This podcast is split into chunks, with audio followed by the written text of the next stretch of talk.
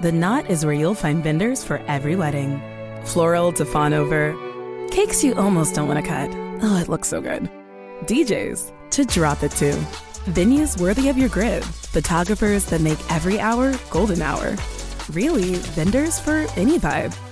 With the help of fresh reviews and a few useful filters, you can find your vendors faster than you can say, I do. The Knot Vendor Marketplace. Find vendors for every wedding at theknot.com slash audio. This episode is brought to you by Vonage. With Vonage Voice API, you get comprehensive call analytics, virtual assistance, automated speech recognition, and text to speech benefits across multiple languages. Developers can add smart voice functionalities into your app, giving your customers an easier way to reach you. And you can start collecting real time data to drive more meaningful engagement to move your business forward. Learn more at Vonage.com. one FM station in PR. La Z. El aplauso, señoras y señores. Esta es la verdadera y pura emisora de la salsa de Puerto Rico. de Puerto Rico! WZNTFM 93.7 San Juan, WZMTFM 93.3 Ponce y WIOB 97.5 Mayagüez. La que representa la salsa en la isla del encanto. De aquí para el mundo. A través de la aplicación La Música Z93. Tu, tu emisora nacional de la salsa. Buenos días Puerto Rico, buenos días América. Comienza Nación Z Nacional y soy Leo Díaz. Seguro hoy viene, viene 19 de agosto del año 2022. Contento de estar con todos ustedes. Mire, terminando la semana y buscando al monito de Santurce. Hay que disfrutar el fin de semana como tiene que ser. Estás con Nación Z Nacional por el Habla Música y Z93. Mire, ahí está en pantalla por Mega TV. Mire cómo quemamos el cañaveral. Mire, mire, en comenzando a pegarle fuego, vengo con un lanzallamas. Mire, ya empezaron a salir las ardillas, los ratones. No hay, no hay, no hay insecto que se quede ahí cuando yo comienzo a quemar esa cañaveral a través de Mega TV, Z93, la emisora nacional de la salsa, la aplicación La Música y por supuesto nuestra página de Facebook de Nación Z. Contento, mire, hoy amanecí contentito, tremendo, bien chévere. Bueno, mis amigos, como siempre, los temas obligados. El COVID, 380 personas hospitalizadas. 380. Seguimos en esa fluctuación que ya lleva meses. Así que mucho cuidado, viene fin de semana, usted va por ahí, todas las cosas chéveres, pero manteniendo los cuidados correspondientes. ¿Con quién voy ahora? Ya lo están diciendo, ya lo están diciendo. ¿Con quién voy ahora? Luma, Lumita, Lumera, Luma, Lumita, Lumera. No te quieren, niña, no te quieren. Tan buena que tú eres, no te quieren. Mire, debe haber gente ahí rabiosa que yo digo que tan buena que eres. Miren, vamos a hablar de Luma. Vamos a hablar de Luma. Primero, la estadística de hoy. A las 5 de la mañana, cuando verifiqué cuántos abonados no tenían energía, eran 2.379. 2.379 de casi millón y medio que son. Hubo una persona que me escribe y me dijo, Leo, pero es que eh, en cada casa hay mucha gente. Sí, yo he explicado eso antes. Abonado es un contador. Pero ese contador es de una casa que pueden vivir 3, 4, 5, 10, yo no sé. Así que obviamente cuando yo doy el número no me refiero a las personas que pueden estar afectadas, me refiero a los contadores que no tienen energía eléctrica. Así que eso en términos de población es mucho más, claramente.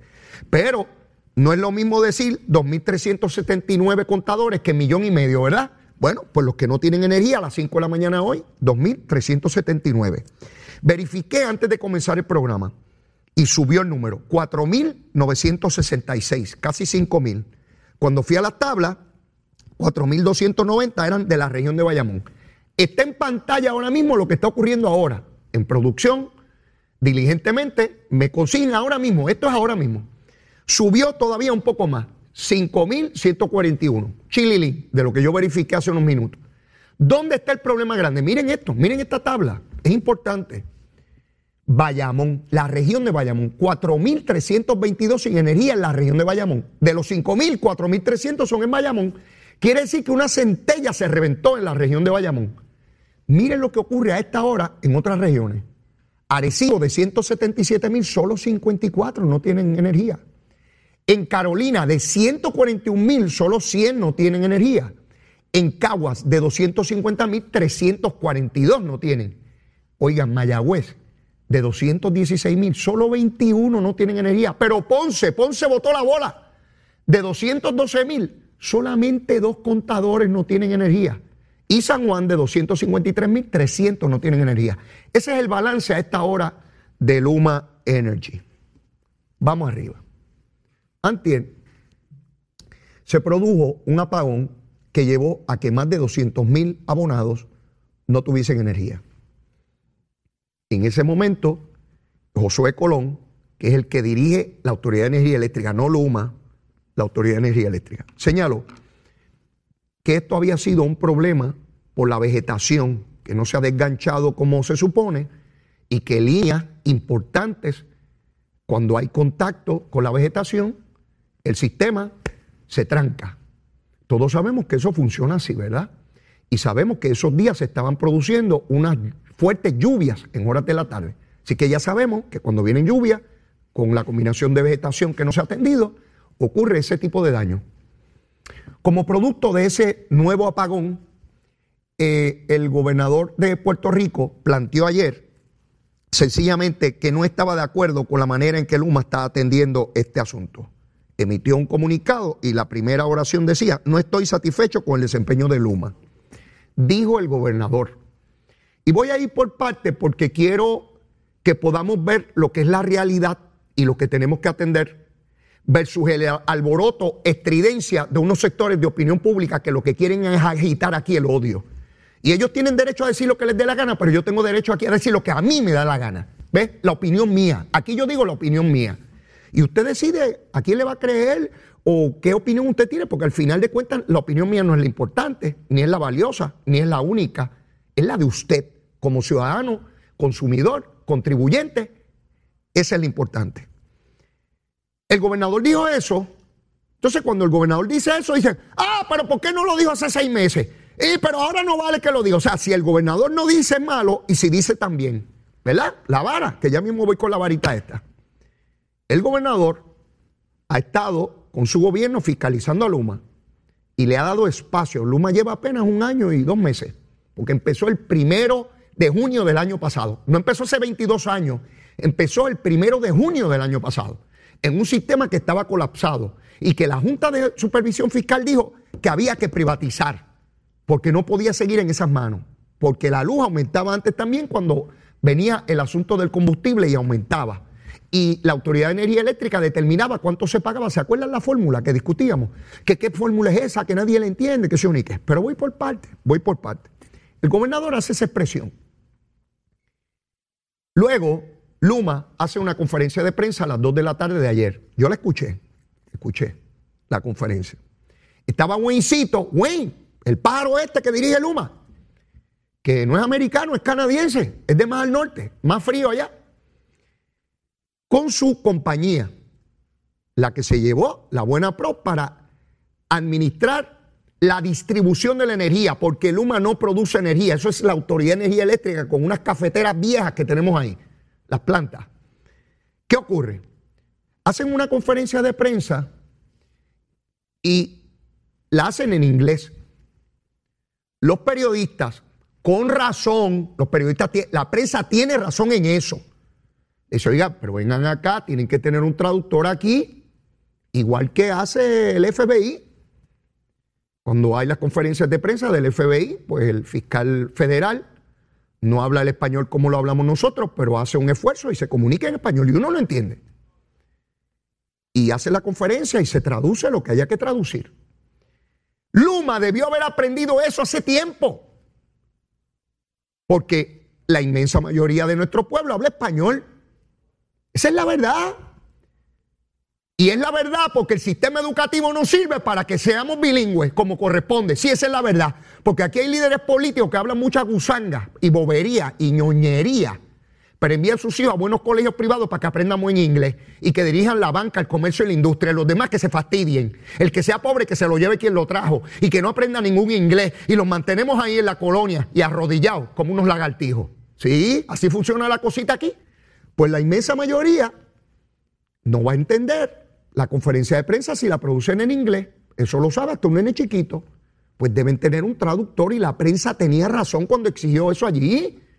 Porque el propio Wayne, yo sé que no habla español, pero no sé si entiende algo, a lo mejor no entiende ni papa. Así que es bueno incluso para Wayne que tenga un traductor allí que le diga, mire, le están preguntando esto.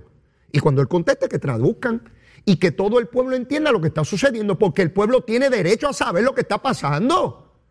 Ese es nuestro sistema eléctrico y uno paga por eso, no es gratis. Y vidas dependen de ese servicio y nuestro desarrollo económico, en eso yo estoy claro. Y lo reclamaré siempre como el que más. Pero vamos por parte. Empiezan las preguntas. Y Wayne empieza a contestar y los demás que estaban allí.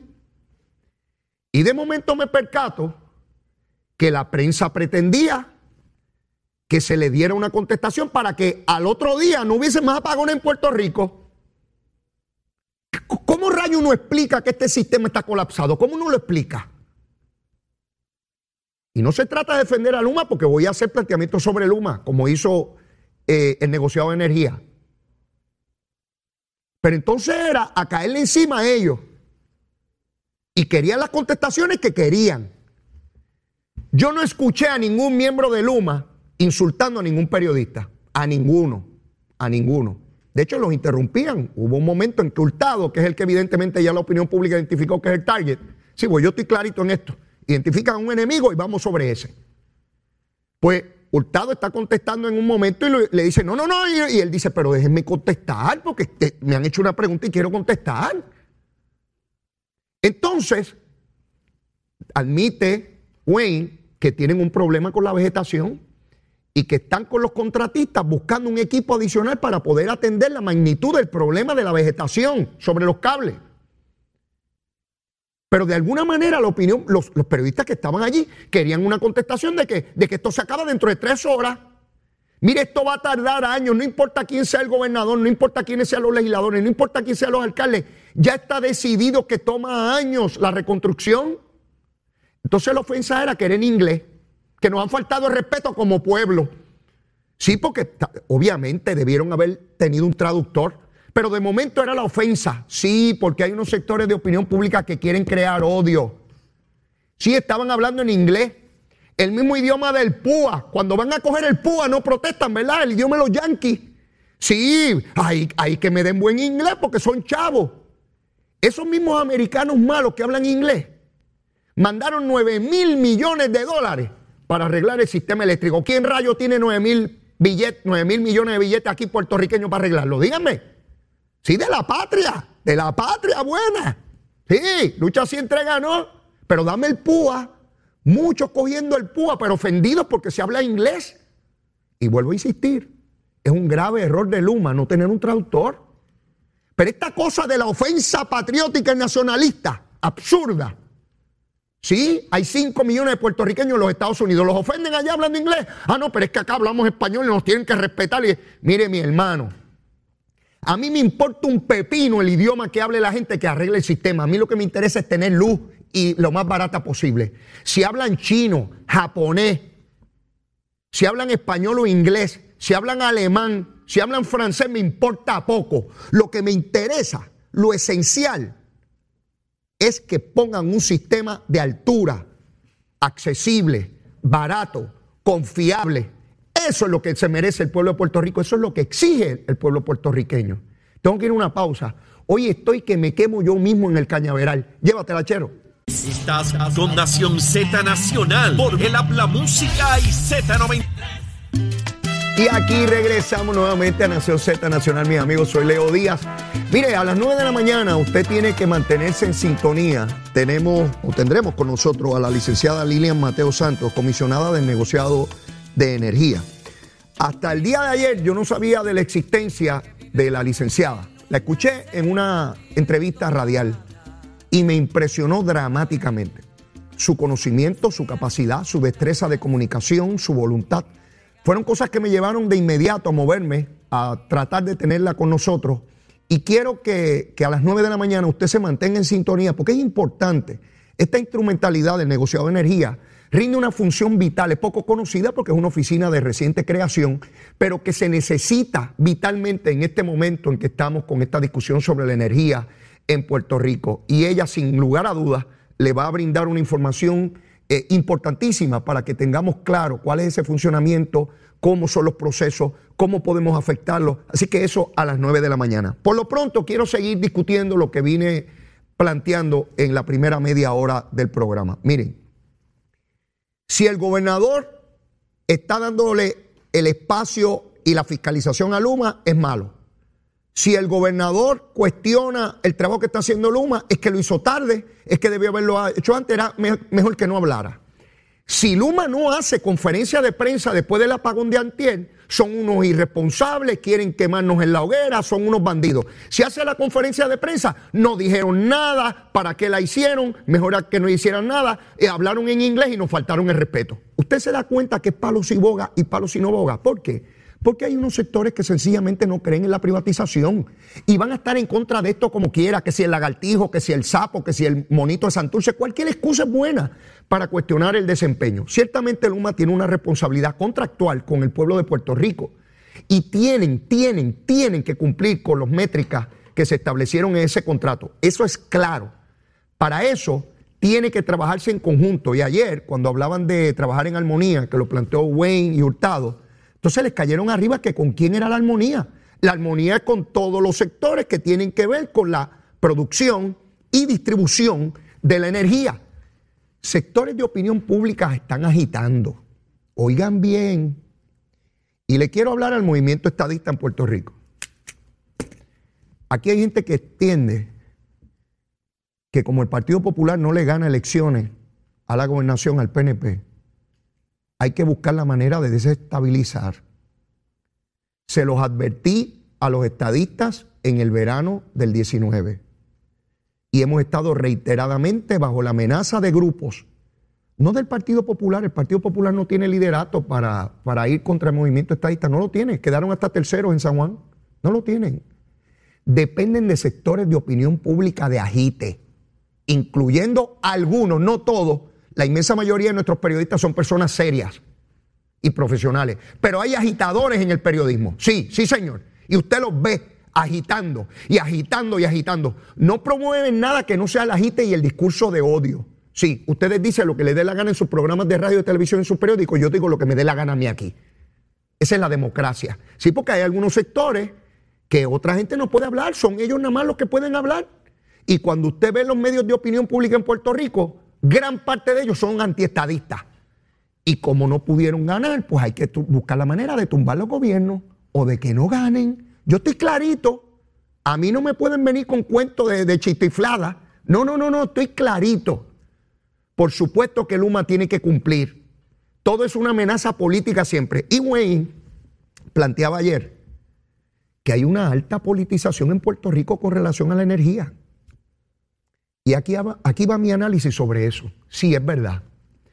Y de esa politización tiene la culpa el PNP, tiene la culpa el Partido Popular y tiene la culpa los sectores de izquierda con el liderato de la UTIER, el liderato sindical.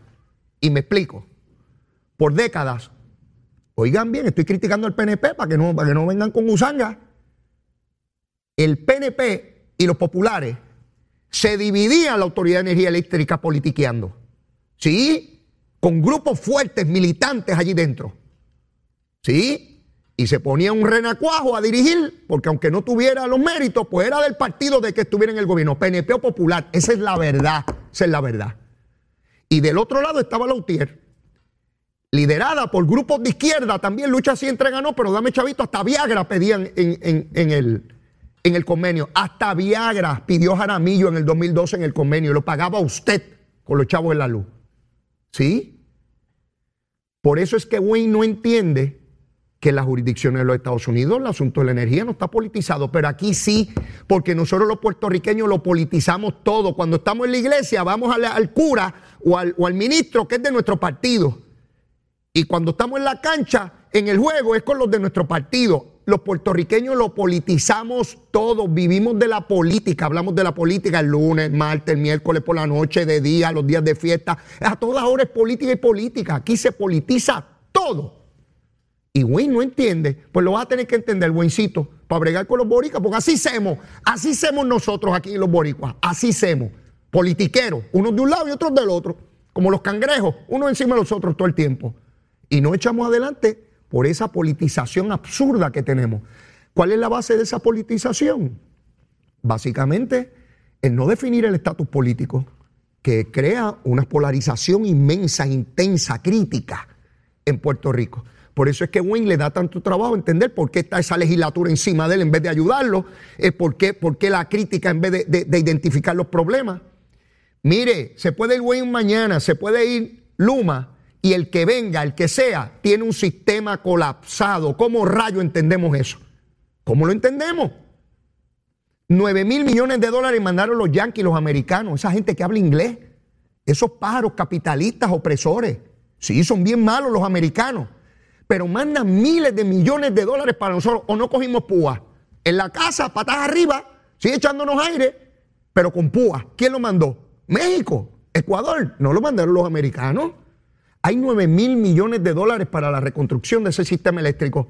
Le decimos que porque hablan inglés se ve ver los chavos eso, porque nos ofenden. Nos ofenden en nuestro nacionalismo y este cada pueblo se tiene que defender y nos ofenden. Mire qué nacionalismo trasnochado de unos sectores en Puerto Rico. Pues echen para adelante ustedes y creen masa crítica y el capital suficiente para que podamos resolver todos nuestros asuntos y mandamos al infierno a, a los americanos. ¿Por qué no hacemos eso? Y yo escuchaba periodistas indignadísimos ayer, indignadísimos, indignadísimos con esos americanos que hablan inglés. Mire mi hermano, es que uno tiene que escuchar cada, cada tontería. Este, no, y se hacen patriotas. Se hacen, pues como eso vende, eso vende hasta cerveza. Usted vende lo que quiera diciendo que son puertorriqueños y todo, el mundo se lo compra porque pues, eh, eh, eh, para coger y hacer chavito, hacer chavito en este asunto. El gobernador ayer creó una posición de secretario auxiliar de Asuntos Energéticos, nombró al ingeniero Francisco Berríos. Este señor que tiene eh, preparación en ingeniería eléctrica va a ser un enlace adicional para fiscalizar Luma desde la fortaleza con la secretaria de la gobernación. Porque él tiene el entendimiento técnico, nadie lo puede coger de tontejo. Porque si usted no es ingeniero y le hablan de cosas de ingeniería, a mí me cogen de tontejo porque yo no sé nada de eso. Digo, tampoco es tan fácil, ¿sabes? No crea que es fácil. Me pueden coger, pero da trabajo. ¿Ve? Seguro que me pueden coger a cualquierita. El gobernador, en un esfuerzo adicional por tener las herramientas de fiscalización a Luma, a la Autoridad de Energía Eléctrica, en un sistema de un gobernador que lleva año y medio allí, pero quieren que después del huracán y lo colapsado que estaba, de inmediato esté ahí. Y están los politiqueros. Están los politiqueros. Incluyendo dentro del PNP, ¿sabe? Sí, algunos metiendo la, la, chuquita para ver si fastidian al gobernador dentro del PNP. Seguro, los que quieren chavito, chavito. Seguro, unos que no, parece que quieren ubre y como no tienen ubre o no la han encontrado, pues están buscando cómo fastidiar el asunto. A tono con eso se celebra la convención del PNP este fin de semana. El Partido Popular no ha anunciado ninguna, supongo que en algún momento harán, ¿verdad? A tono con la reorganización.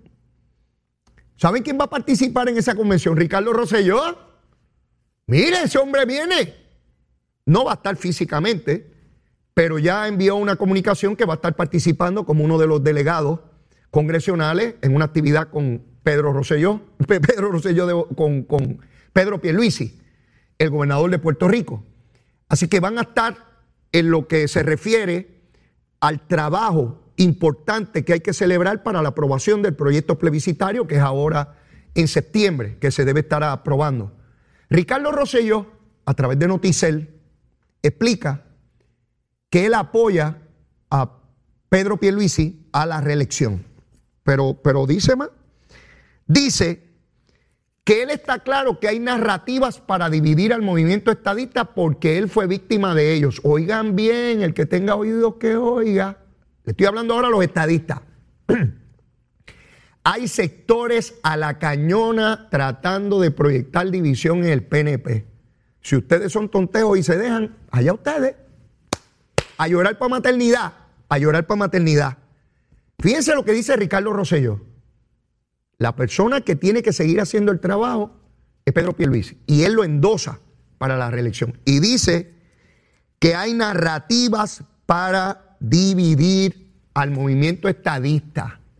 Sí, porque si no le puedes ganar en una elección, divídelos y vencerás. Divídelos y vencerás. Es sencillo.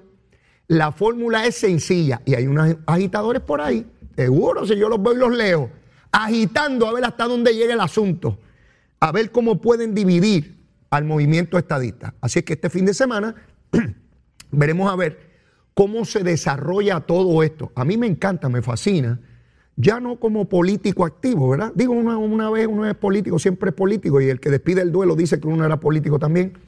Pero ya ve estos procesos a distancia, ¿verdad? Yo no estoy en la toma de decisiones gubernamentales, eh, ¿verdad? Me puede llamar a alguien y preguntarme, Leo, ¿qué tú crees de esto? Fantástico.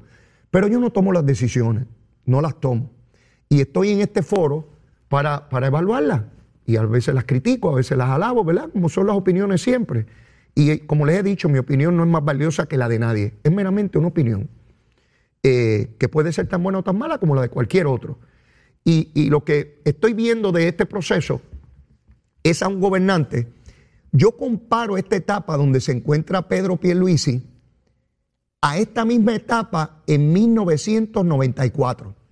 Oigan bien, miren dónde me estoy retrotrayendo. 1994. Estaba en su segundo año Pedro Rosselló.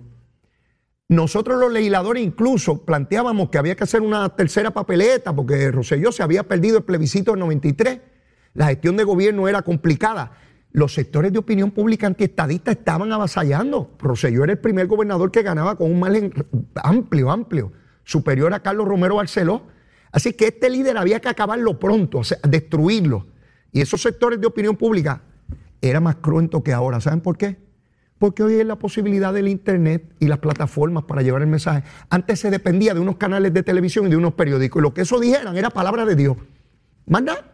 Y usted no tenía posibilidad de llevar el mensaje. ¿Usted se cree que había un leíto día frente a una cámara de televisión y haciendo un programa de radio todos los días? No, no. Eso era imposible, insoñable. Estamos ante otra etapa donde hay la posibilidad de llevar el mensaje en todas direcciones, por todo el mundo. Y yo doy gracias a Dios por eso que vivimos un proceso democrático y todo el mundo tiene derecho a expresarse y yo quiero que todo el mundo se exprese y tener la posibilidad de encarar o confrontar las ideas. ¿Qué piensas tú? ¿Qué pienso yo? ¿Qué es lo mejor para Puerto Rico? Así que en ese sentido, Pedro Pierluisi tiene el mismo reto que tenía Pedro Rosselló. Tiene que procurar mantener el rumbo, no se puede desviar. Y van a haber medios de comunicación que lo van a insultar. Sí, ya hay por ahí gente insultándolo. Sí, diciéndole barbaridades, faltándole respeto, diciéndole cosas bajunas. Sí, porque hay que buscar rating y hacer chavo. ¿Sabe para qué es el rating? ¿Usted sabe para qué es el rating, la audiencia? Porque da muchos chavos y te pagan muchos chavos en anuncios. Sí, muchos chavos. Yo tengo que formar un revolú para atraer la gente hacia mí. Es como los panas míos que andan en antojo en la lancha y necesitan que los Marlins se acerquen. Pues hay que ponerle carnada. Y los que están en los medios de comunicación tiran carnada para que ustedes, a ver si ustedes son tontos y van para allá. Y grito y hablo malo. Y mientras más malo hablo, dice, escúchate a fulano que habla malo, que insultó a Sutano. Y entonces van para allá. ¿Saben para qué? Para que ellos ganen muchos chavos. Ellos hacen muchos chavos con eso, mientras insultan. Y el gobernador tiene que mantener control, disciplina, concentrado, igual que tiene que hacer el liderato estadista. No se dejen coger de tontejo los alcaldes y legisladores del PNP, no sean tontejos. Sí, que hubo muchos que cayeron de tontejo en el 19 y ustedes saben quiénes son. No voy a decir nombres aquí. Sí, que son como el cabro. El cabro, usted le suena hoja seca y salen corriendo, miedoso. Muchas cosas en las tarimas, mucha gritería y por lo bajo, asustados. Sí, porque está el comité de los asustados. Siempre hay un comité de los asustados. Yo lo he visto por 30 años, ¿sabes? Siempre hay un comité, de los, por lo general son los mismos, que andan siempre asustados. Este, asumiendo un discurso valiente, muertos del miedo. Sí, yo conozco unos paros que son así. Seguro en La Palma, seguro que los conozco. Yo conozco eso ahí como, como si fuera mi casa. Así que, ¿cómo uno llevar a cabo un gobierno? No porque la prensa te lo imponga, si fuera porque la prensa impone, aquí no hubiese superacueducto. Si fuera por los dictámenes de la prensa, aquí no hubiese superacueducto. Aquí no habría un coliseo de Puerto Rico.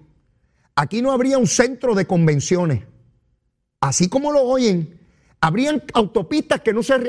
la ruta 66, la prensa se oponía, sectores de opinión pública bien fuertes, porque era bajo administraciones estadistas. Si fuera por sectores de opinión pública, aquí no habría la tarjeta de salud porque se oponían amargamente. Yo estaba allí en la legislatura. Como ya estoy viejo y canoso, aunque no se me vea mucho porque me pongo hiel y no se me ve mucho porque estoy canoso. Bueno, Carla Cristina me estaba comparando ahorita con una senadora, una candidata italiana que tiene 95 años y que corre al Senado. Y me dijo, mira, Leo, creo que te interesa esta noticia. Y yo, Carla, ¿qué tú me estás diciendo con eso? Y me dijo, lo que ya tú sabes. Sí, ya yo estoy de 95 años. Pues como ya yo he vivido y he vivido esta misma retórica, esta misma plática, mi consejo al gobernante es, no titubee, no se deje ir por lo que están por ahí opinando bobería desde sus casas, tranquilos, echados, en payama, que ni salen de sus casas, ¿sí? O los que están en medios de comunicación gritando cosas. No, no, usted tiene que mantenerse centrado. ¿Sabe de qué gobernantes hablamos hoy en la historia? De los que no tuvieron miedo, de los que estaban convencidos que era el camino correcto. Hoy, los mismos que se oponían a la venta de la telefónica dicen que si Pedro Rosselló no lo hubiese vendido, hubiésemos tenido chatarra al final, cuando venía la, la competencia con los celulares. Se vendió a tiempo. Costó mucho, esfuerzo, sacrificio. Esos mismos sectores de opinión pública con la gritería. Sí, con la gritería diaria hay que crear rating, si no, no, gano chavito. Hay que ganar chavito, de algo hay que vivir, mi hermano, de algo hay que vivir, que crear chavito. Si uno está convencido de que el paso que está dando es en bien de su pueblo, tiene que continuar adelante. No importa la amenaza política, económica, que corresponda. Esos son los líderes. Los demás son veletas, marionetas, no importa el partido. De eso nadie hablará, excepto un antropólogo que se encuentre con una lápida en un cementerio. Así de sencillo es el proceso político. Y cuando uno se mete a estos procesos, tiene que estar claro qué corresponde. Y con el único que uno debe tener satisfacción al final del camino es con uno mismo del deber cumplido. Cuando venga de la pausa, vengo con una mujer de mucha voluntad que apenas conozco, solamente la escuché y me bastó para entender que es una funcionaria de primer orden y que le puede orientar enormemente a este pueblo en un momento que es de desesperación para muchos en términos del sistema eléctrico de Puerto Rico, es la licenciada Lilian, Mateo Santos. Luego, luego, de la pausa, yo estoy seguro que ella también sabe quemar el cañaveral. Llévatela, chero.